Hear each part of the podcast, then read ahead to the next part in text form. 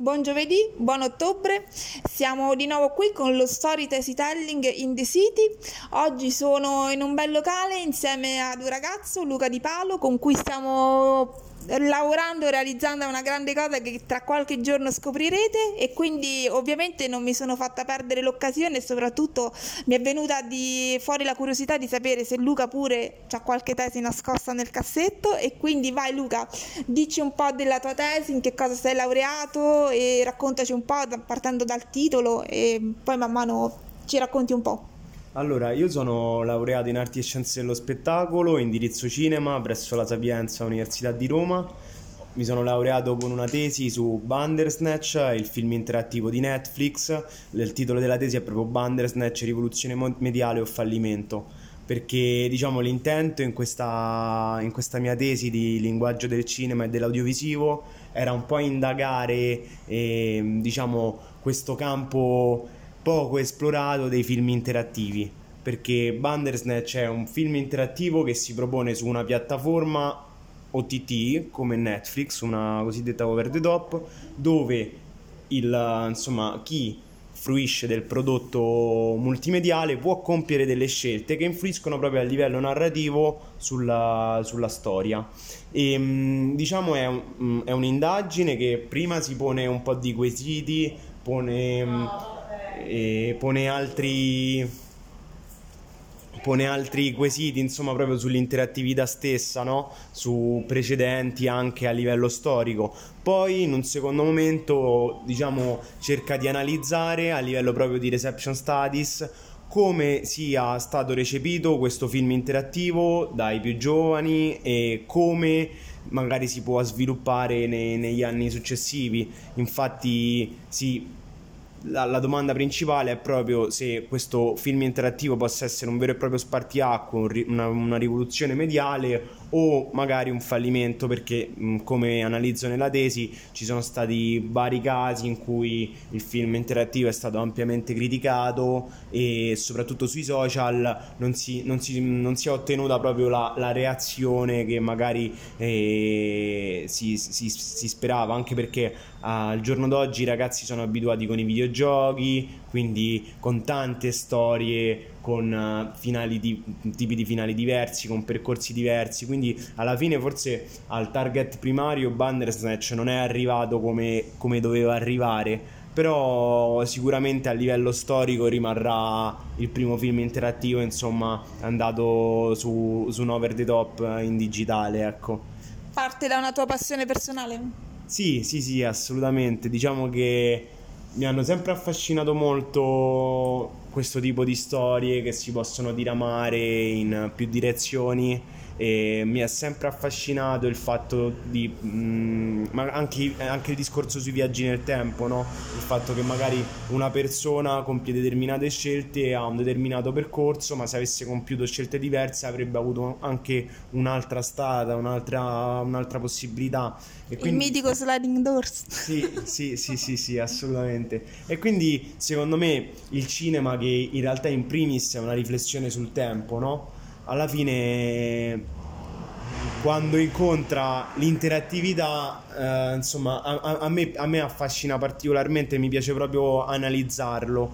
E purtroppo il film sembra non sia andato benissimo e infatti poi non sono stati, io quando l'ho scritta pensavo, pensavo che alcuni prodotti potessero andare sulla scia di Bandersnatch invece almeno per come cioè adesso che insomma sono passati eh, comunque è passato quasi un anno e mezzo e adesso insomma posso dire che forse, forse è stato un po' più un fallimento perché non sono stati cioè non c'è, non c'è stato quel successo per dire ok facciamone altri di questi tipi di contenuti, mh, mm, insomma proponiamone altri perché al pubblico piacciono. Purtroppo adesso posso dire che forse Bandersnatch è stato più un fallimento, ma comunque nonostante ciò rimane a livello storico insomma un, un, un film che ha, fatto, che ha fatto molto insomma.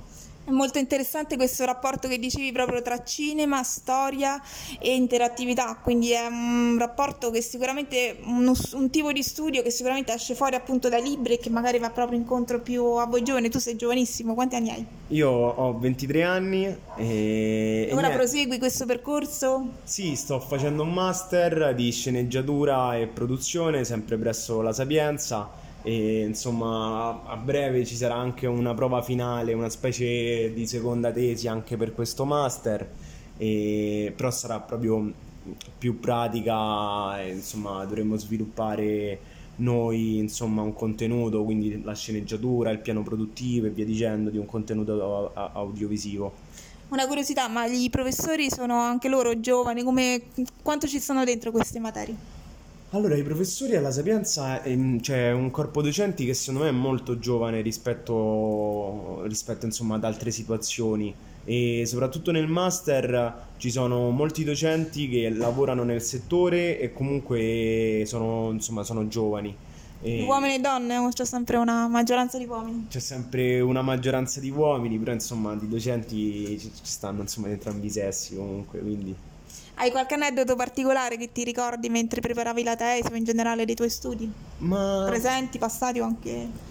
Guarda, per me, allora, per me in realtà la stesura della tesi è stata è stata un piacere, cioè io ero proprio contento quando mi mettevo a scrivere, mentre che vedevo che altri, compa- cioè altri compagni, altre, insomma, altri colleghi all'università erano proprio in preda all'ansia, alla cosa di dover finire il capitolo, di non saper cosa scrivere. Io per fortuna questa cosa non ce l'ho mai avuta, sapevo già cosa scrivere e è stato veramente un, un grande piacere, insomma, io stavo proprio bene quando la scrivevo.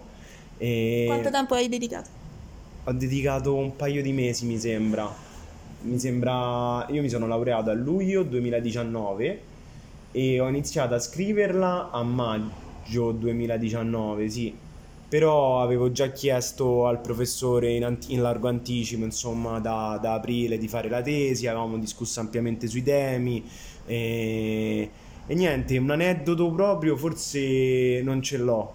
Mm, mm, un aneddoto divertente in particolare non, non, adesso non, non, mi sovviene. Ne hai viste tantissime immagino di queste serie, sei stato tanto tempo davanti allo schermo? Sì, sì, sì, sì, in realtà tutto parte da una ricerca sui gusti dei, insomma, dei giovani, eh, su come funziona Netflix, eh, sul sistema di raccomandazioni, come Netflix raccoglie i dati anche per proporre contenuti, come si sviluppa proprio il processo di scrittura in questo tipo di mercato digitale dove i commenti sui social contano tantissimo, influiscono tantissimo su come sviluppare un prodotto. Quindi quindi sì, sono stato tante ore davanti alla televisione, soprattutto ho visto tutti i finali possibili di Bandersnatch e ovviamente eh, avevo visto insomma prima tanti altri contenuti come Team Movie per capire insomma eh, come Netflix volesse fidelizzarsi a un particolare pubblico, a un target preciso. Avevo visto tutta Black Mirror più e più volte, anche perché il professore che è il relatore della tesi, Damiano Garofalo, ha scritto un saggio su Black Mirror molto importante e dato che Bandersnatch il film interattivo comunque si ricollega è praticamente Black Mirror solo a film e, ehm, insomma ho, ho, fatto questo studio quindi sì eh, tante ore davanti alla tv forse più, più ore a guardare che, che, in realtà poi a scrivere per assurdo, no? Mm-hmm. Una curiosità, un ragazzo giovane come te che si dedica a questi studi, ma a te appunto dove ti piace vederli? Soprattutto i film al cinema, in televisione, sui cellulari? Qual è lo strumento mm, che usi di più? Ah, io guarda, mh, mm, lo strumento che uso di più, come tutti al giorno d'oggi purtroppo è la, è la televisione, però quando posso insomma vado sempre al cinema. Sono io al, almeno due volte volte, due volte al mese ci vado al cinema, non esiste che non vado due volte al mese al cinema.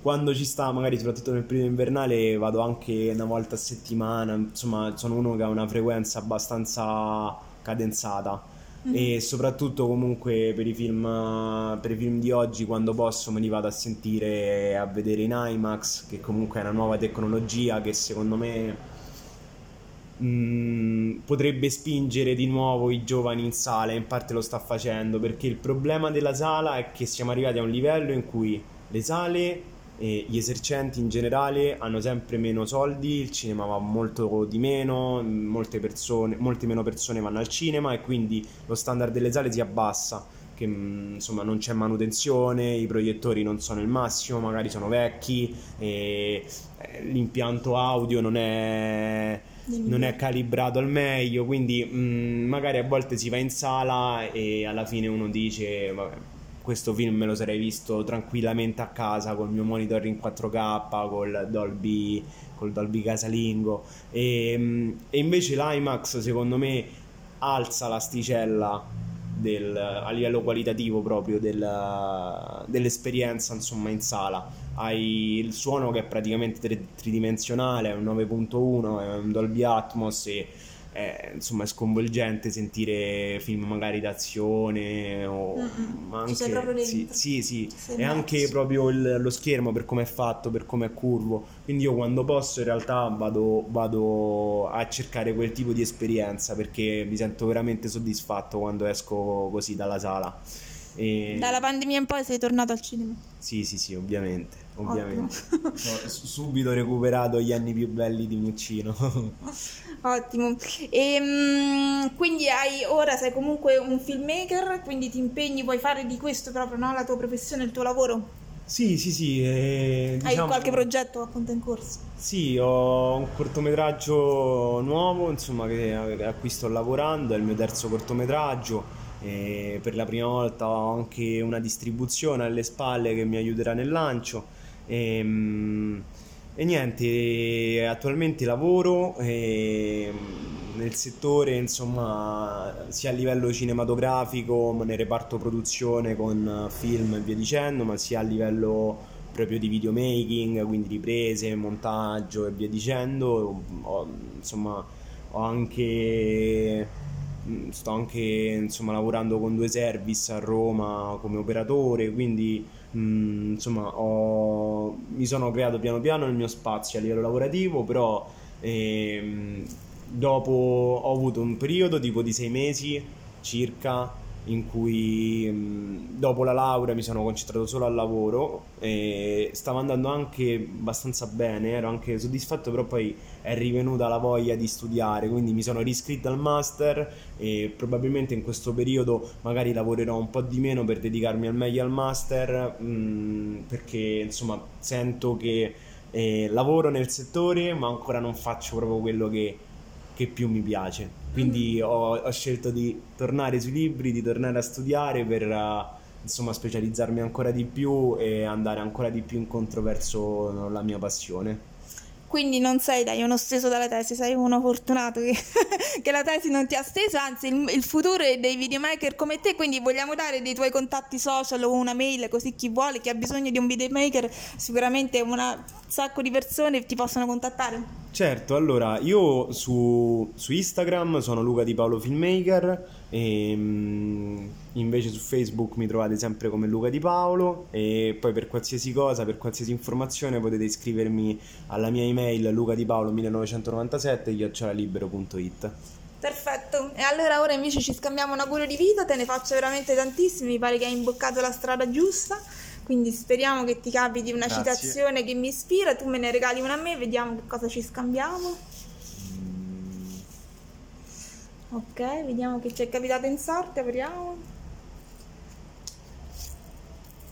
Vediamo, vediamo, vediamo. Abbiamo sempre un po' le mani impegnate nello srotolare questi bigliettini. Intanto ti invito a metà ottobre al prossimo Stesi dalle tesi, finalmente dal vivo. Ci verrai? Sì, Perfetto, Così ce la racconti in persona. Poi sarà uno Stesi dalle tesi particolare in doppia versione, in contemporanea dal vivo e su Zoom, ma su questo poi vi do qualche informazione in più nei prossimi giorni.